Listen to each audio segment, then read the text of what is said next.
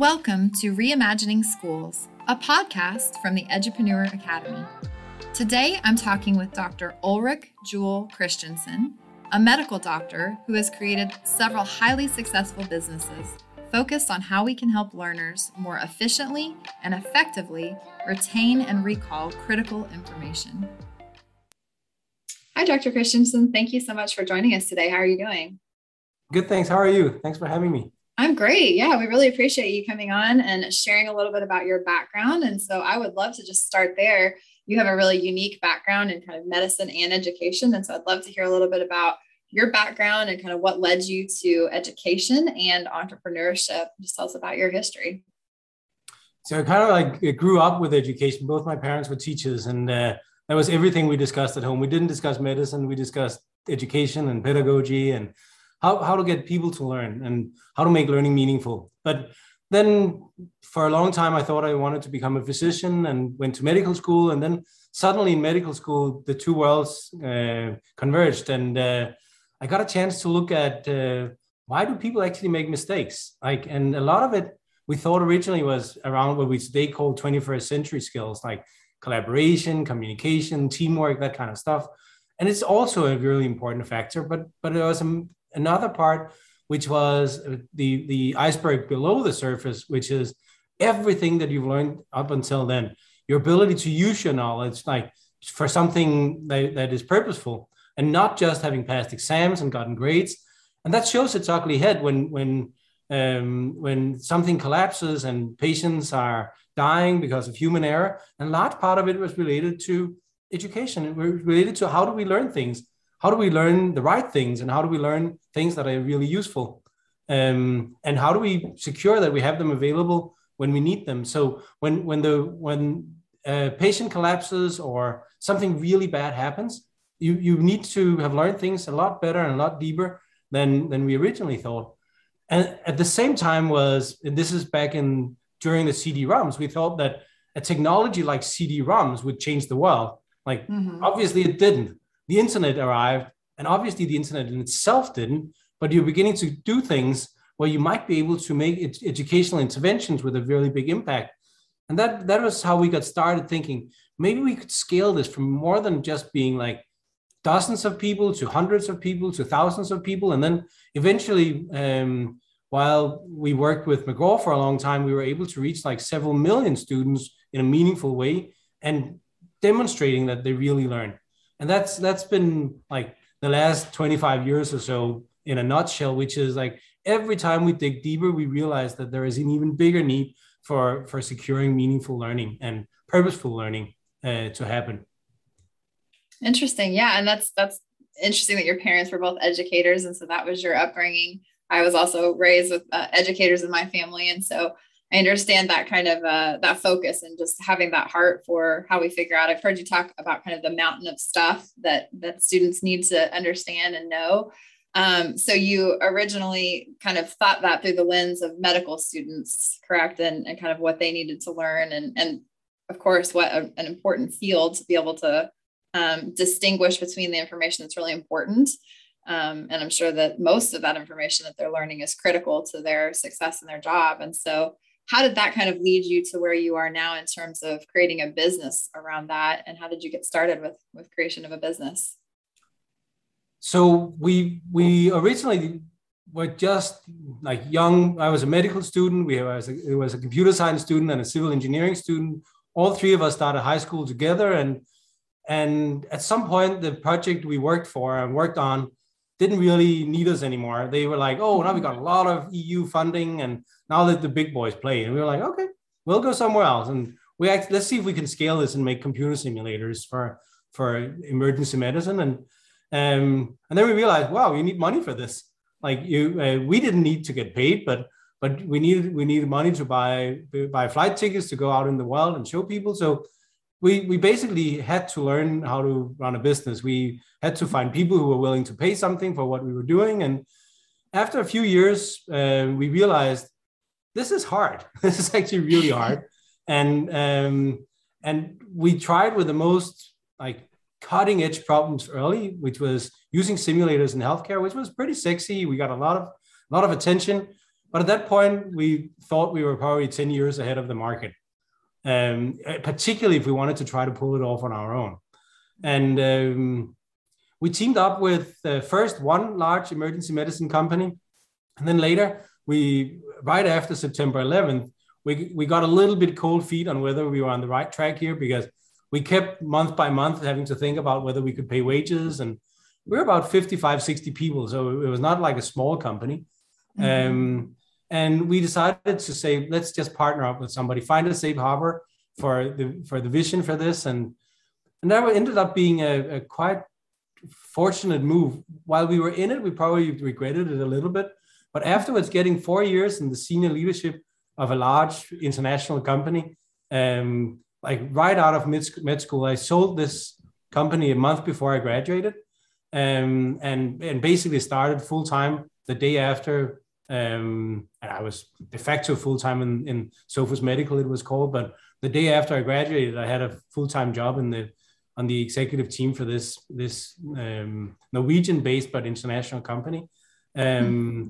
And um, we we were able to continue to build these things and learn like we learned uh, some very significant lessons around how do you make sure that the product fits what the market is ready for, mm.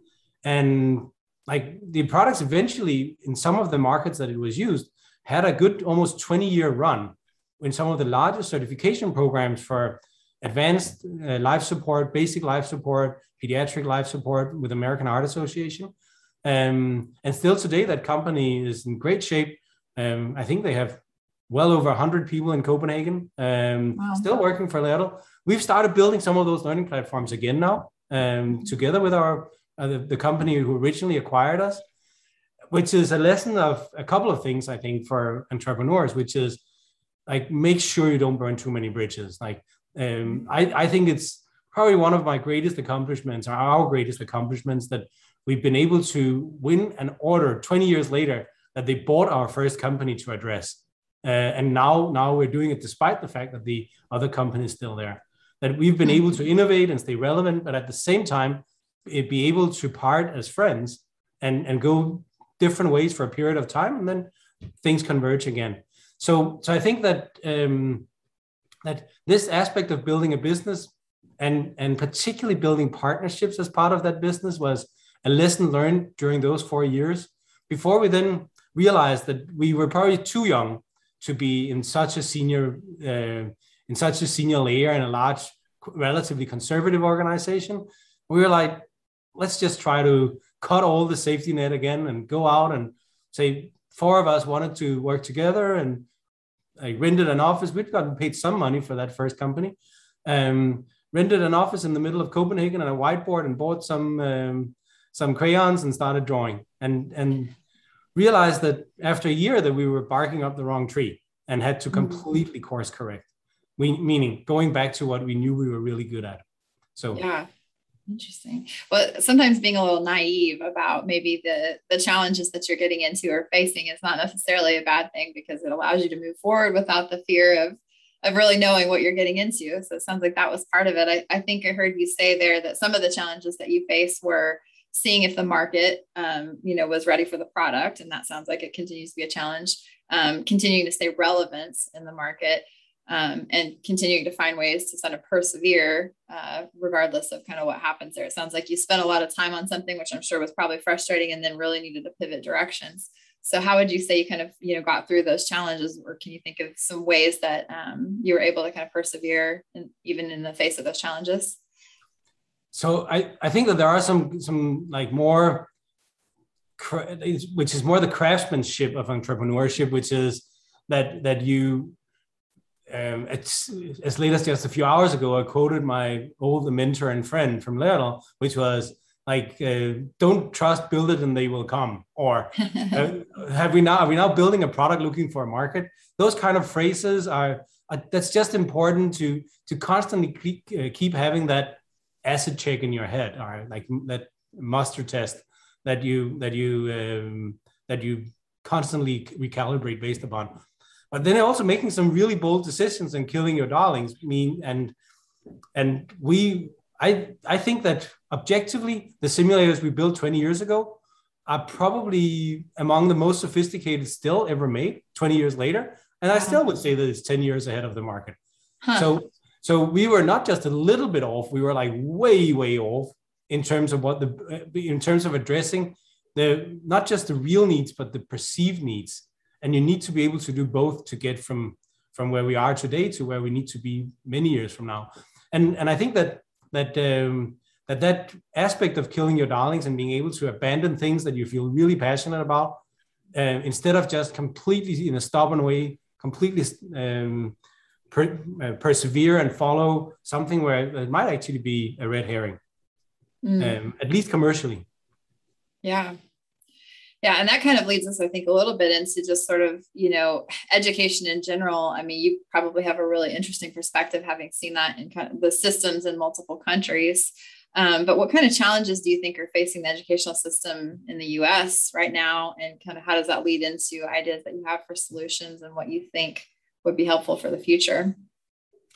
So I think the the biggest challenge um, or the biggest problem, not the biggest challenge, but the biggest problem is that we are completely not set up to address the number one finding and conclusion we have come to after 25 years of research and development in this, which is people learn very, very differently. Mm. And it's not because of some magic thing about auditory visual learners. And we hope that there is a, a pill that can fix that, or we just give somebody to, something to listen to and then somebody else will read it and then it's all good. No, no matter what we do, no matter how good we get, we still see an order of magnitude difference in the difference, like just between the slower learners and the faster learner, not the slowest, and the fastest. But but just even when you just look at the middle 90% of the learners, you still yeah. see a 10x difference. We're not set up for that. We're not set up for the fact that that we they when the entire system is based on Carnegie units and seat time and like what if what if that seat time doesn't fit the need?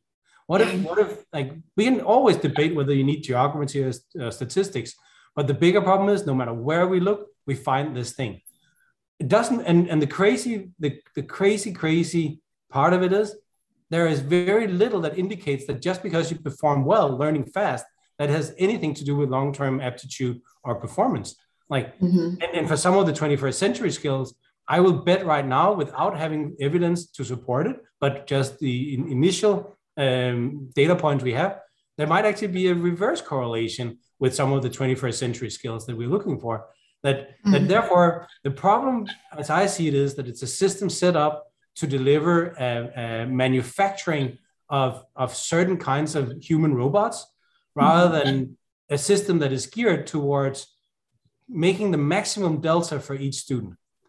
I think the biggest challenge is that this is a system that is dependent and has currently not failed completely, at least. Has, I think it's failed in some ways, but it but we've still been able to have enormous growth and enormous wealth production with the system the last hundred years. So why has it not gone worse? It has not gone worse because of heroic teachers, teachers with a heart that was adding a part to this that was phenomenal.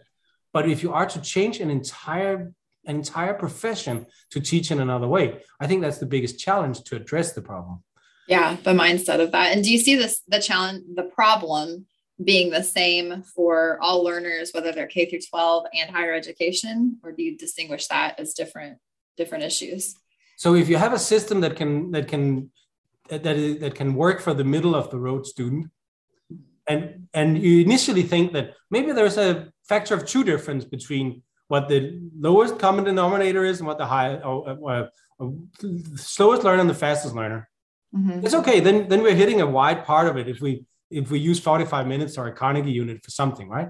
But if it's a 10x, you're losing to very, very big tailends. Now suddenly you're losing the majority of the people we're trying to educate. Right. And then of course some of them will recover. Some of them will find other ways. Their, tu- their parents will pay for tutors and which leads to the huge inequities we have, right?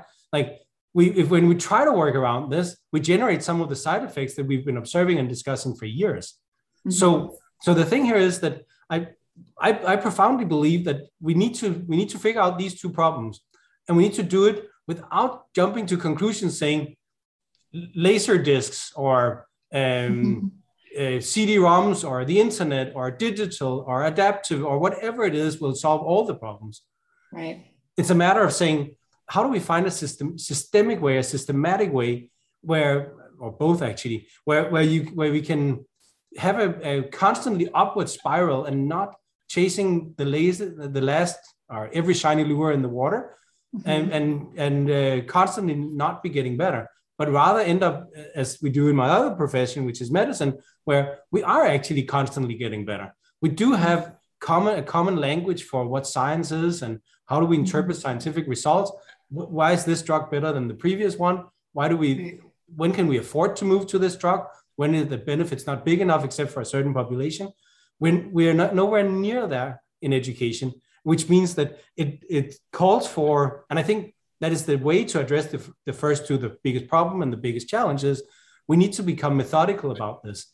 We need to use learning science and learning engineering to become uh, methodical around how do we constantly get closer to these goals and establish common yardsticks and ways to, to then have a, a civilized conversation, not an emotional one, uh, but one that is based on science, one that is based on facts, one that is based on understanding, and not just quanti- quantitative science, but also uh, human sciences, because there's tons of psychological research that is being ignored every day um, because we have an opinion about how things could be. Mm-hmm.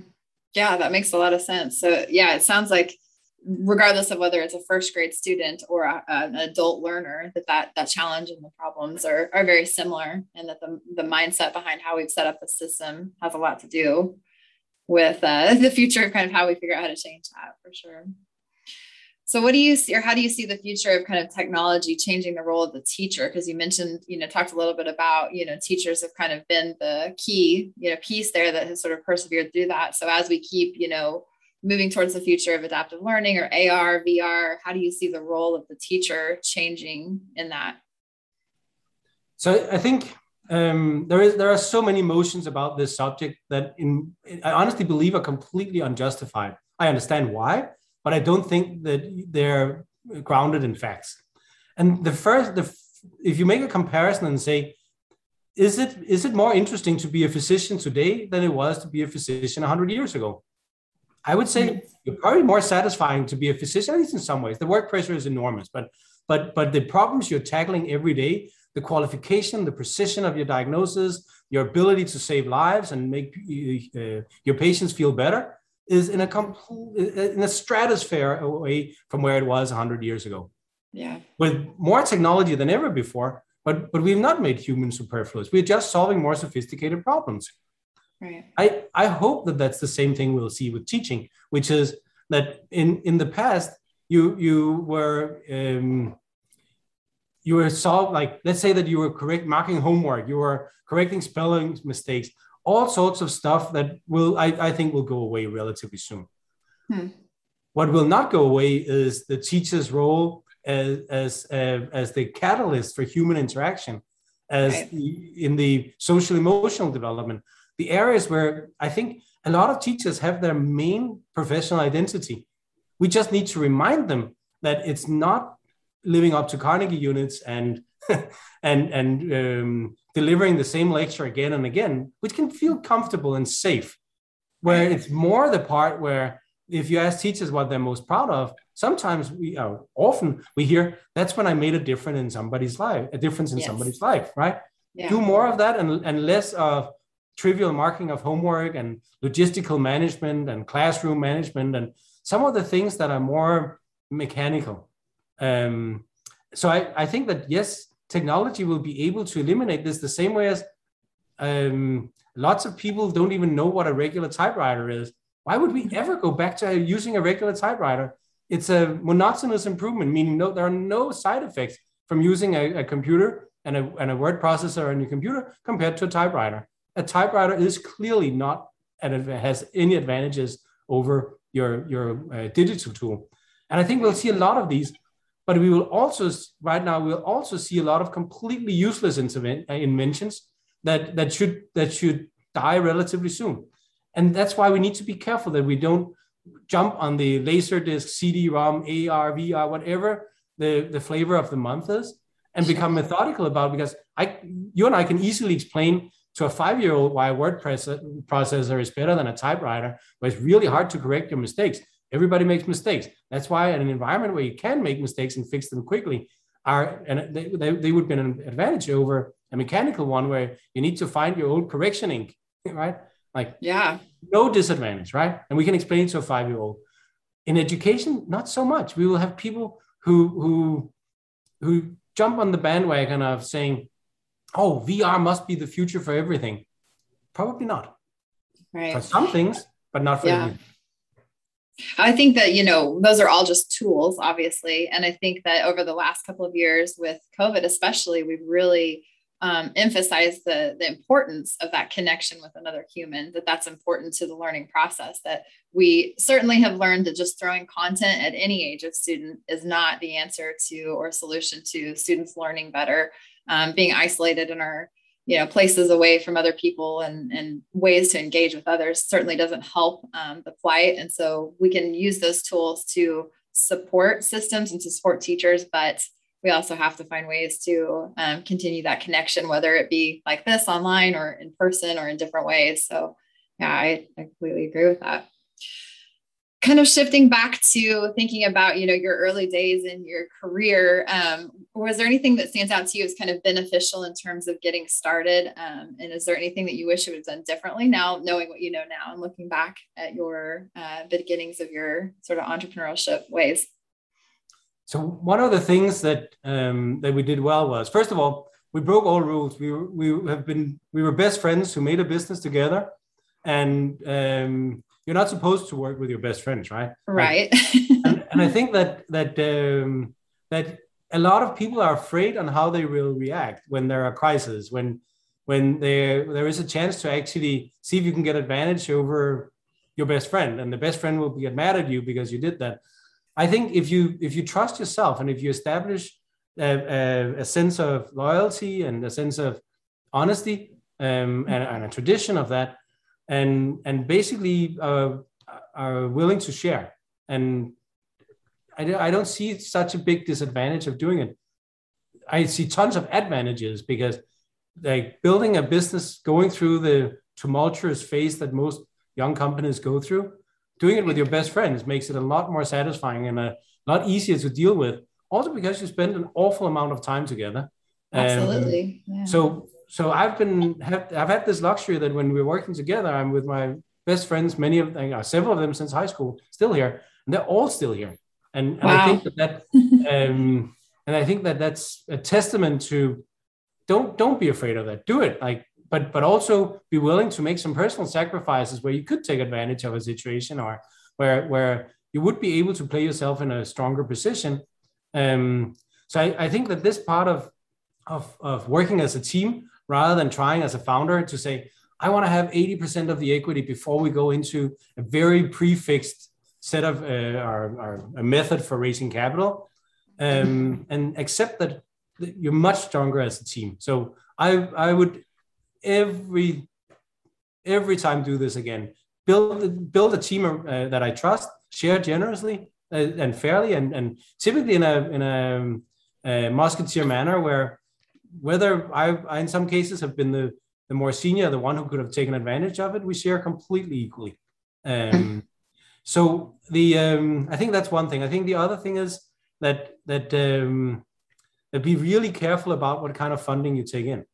Mm. Um, and and we we were about to get on the wrong track a couple of times, and we sold some companies on the way where we it was really hard to get aligned with the acquirers in terms of in terms of um, culture and fit and and it was not a it was not a single it, it, was not because there was something wrong with them.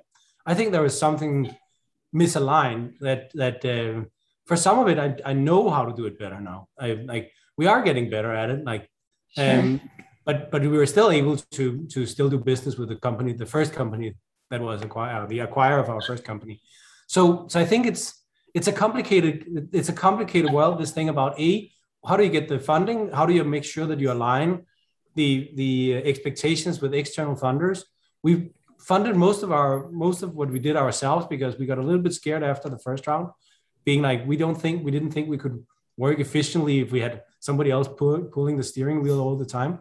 Right. Um, we have now been really fortunate that when we decided to to get a major investment from the Danish Sovereign Fund and the European Investment Bank and a few others, particularly high net worth individuals with a passion for education, we and Lego as the latest one, the the um, the Danish very famous Danish brand, we spent a lot of time making sure that we were aligned culturally and and in terms of what what um, ethical and and business objectives we had. Um, so and it's really easy when you're when you're squeezed for cash and, and don't know how to pay wages in a couple of months to to go with people who have a different ambition with the company. Sure. Yeah, that, that makes sense. And I think you have a unique perspective. I don't, I often hear that entrepreneurs really struggle with that um, in the beginning, especially as kind of that it feels such like a, a, lonely place to be because they're often doing it alone and you're you're trying to find mentors and other people that you can be around. So i think your situation was definitely unique in that you had a group of people that you started with um, and, and that's great that it worked out well for you guys too. And so that's an interesting perspective but i think it comes back to the same answer that i hear a lot is that you continue to network and surround yourself with other people who are like-minded and that are you know interested in the same things that you are and working towards the same goals that you are. And you just happen to have a group of you that were ready to go with that. So that worked out well for you guys. Um, what advice would you give to other educators that might be interested in sort of education and entrepreneurship and getting started? I think the first one is to to do it as a team. Um, like that that is really important. I think the second the second one is the product market fit.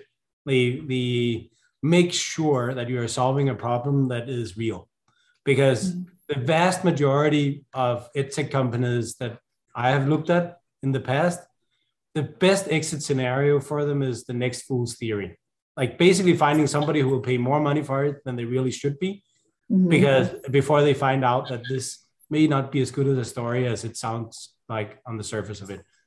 Um, and you don't want to be in that category if you're if you're an educational entrepreneur right you you, right. you because that's a risky thing like because a lot of them actually never get that exit and they never make any impact so so i would say start the other way around and say how do i how do i build something that i'm sure builds enough value and that i can execute getting to scale at building value don't worry so much about how how you get a lot of customers early or um, but make sure that you solve the real underlying problem. So similar, like the analogy in medicine would be make sure you have the effective ingredient right.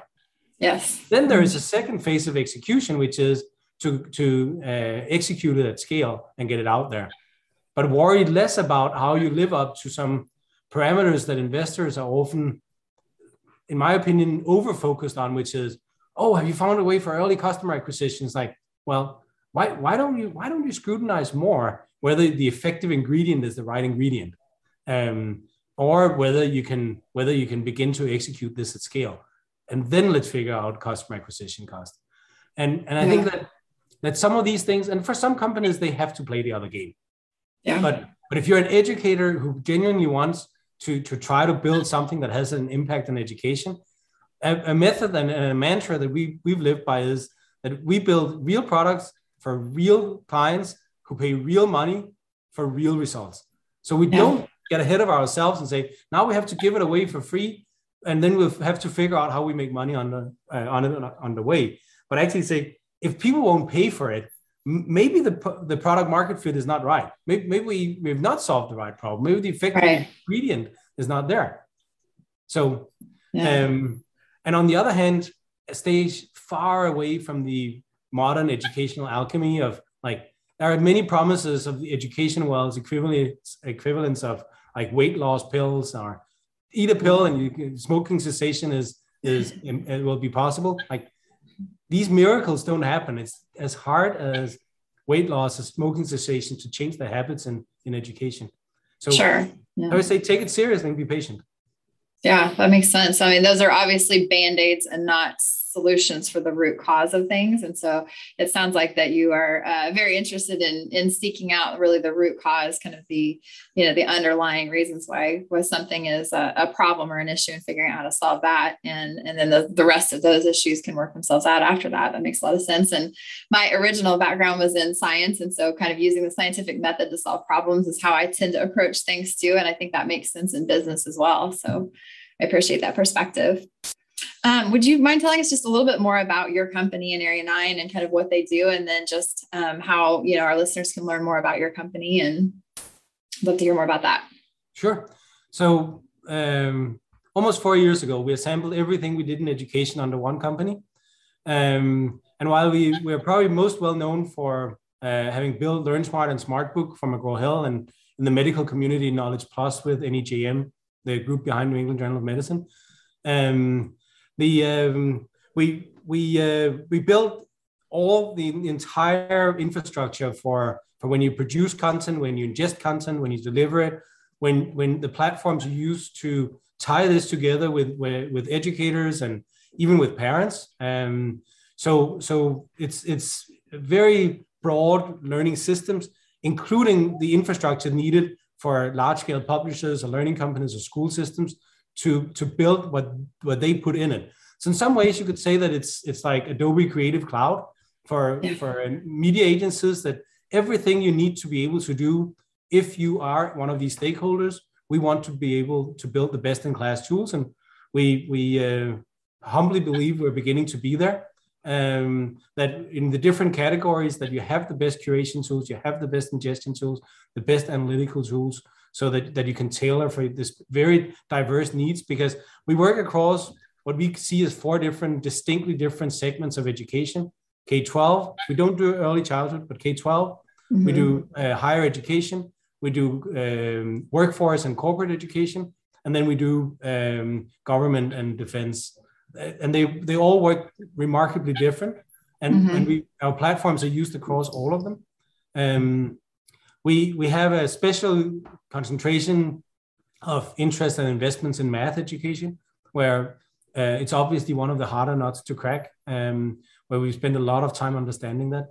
But but we um, we work across everything from from the softest how do you change character and how do you affect 21st century skills education and metacognition, which has been one of my big big research areas, and then all the way to how do you actually learn basic algebra. Yeah, and that's the, an area that I, it's really interesting to me as well. So I know that you've done quite a bit of research on metacognition and the kind of unconscious competent versus the conscious competent. And so, would you maybe talk a little bit more about the metacognition piece of that? I think that's really interesting. Yeah. So, in addition to the vast differences that, um, in terms of speed by people, um, or the speed people learn at, the, the biggest thing we found is that, um, or the, the biggest inhibitor to speeding up learning and to becoming more efficient as a learner and more targeted is that if you if you're not good at diagnosing what you know and don't know it really slows you down. Um, not just for initial learning, but particularly for learning you need to retain. So, so this ability to be able to look at yourself and, and do what Anders Ericsson calls deliberate practice. This, this skill of deliberate practice could potentially be one of the biggest single factor contributors to improving how, how well and how fast and efficient people learn at. And it's not just an, a speed game because the, but it is an important thing to look at because if you run out of time before you've learned what you need to learn, whether it's in one environment or another, there is only 24 hours a day. So this is one of the important problems we need to address, figuring out how do we speed this up. And for us, what we've seen consistently is at addressing the ability to know what you don't know and, and shape that skill to identify quickly and, and accurately what you don't know. And therefore you can focus your efforts there. And that is a that is a game changer.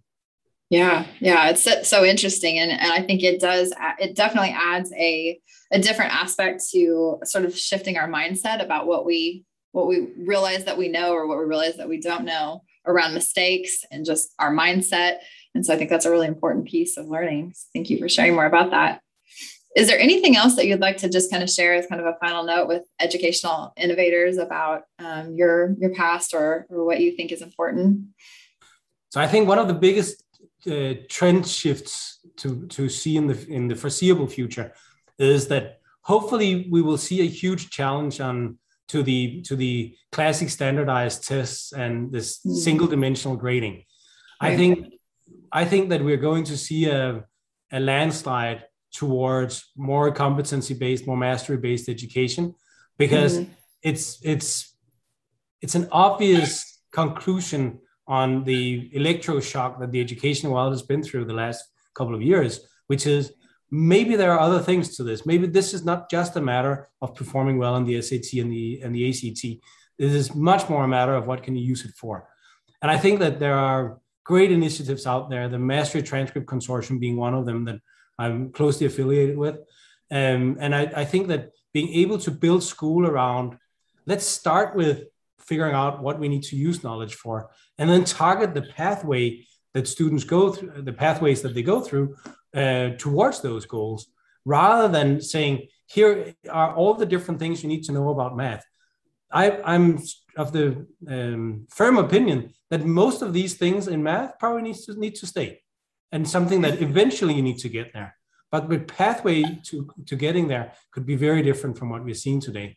And your ability yeah. to use it as a consequence of a different path to getting there could be that it would be much more useful. But I do think that we need to reshuffle what we're doing. And right now, it, it, like you, you have a gridlock where there's so little navigation space when you, at the same time as trying to score high on, on a standardized test, have to try to see if you could re-engineer uh, what school could be. So I think, yeah. but I, I, think that if we cha- if we um, if we change that ultimate requirement uh, and that's what the Mastery Transcript Consortium, for instance, among others, are trying to do to say, what, what if we instead said that there are other ways to get into your university uh, of choice or your, your dream college, that you yeah. can actually do that after you have, have presented your, your transcript that shows that you have built like in college, in high school, you made this band-aid that could be attached underwater and this was, these were all the things you did around it. And by the way, you also did the statistical analysis on how many of them that fell off. Um, so, so I think I, I have I'm optimistic that we will see this change within the next decade. Yeah, me too. I think it's a wonderful time to be involved with innovation and education. I think the technology has really kind of caught up. I mean, obviously, we, you know, in terms of testing and high stakes testing, I think we've come a long ways from just the days of just asking multiple choice questions that can easily be graded by a a computer or a Scantron system. And so we're much farther along in the technology process, which is helpful in, in terms of being able to do what you're talking about, where computer systems are more able to, um, you know, figure out sort of the, um, you know, more than just the just one response or an ABCD answer to questions. So I think that that really helps us to be able to do that in a different way that, um, you know, we can measure students in different ways. Yeah. So yeah, I appreciate your perspective and I and really appreciate your time today. And thank you so much for coming on the podcast. And I'll be sure and put all of your information in the show notes as well. But um, thank you so much for coming. I appreciate you being here. Thanks for having me.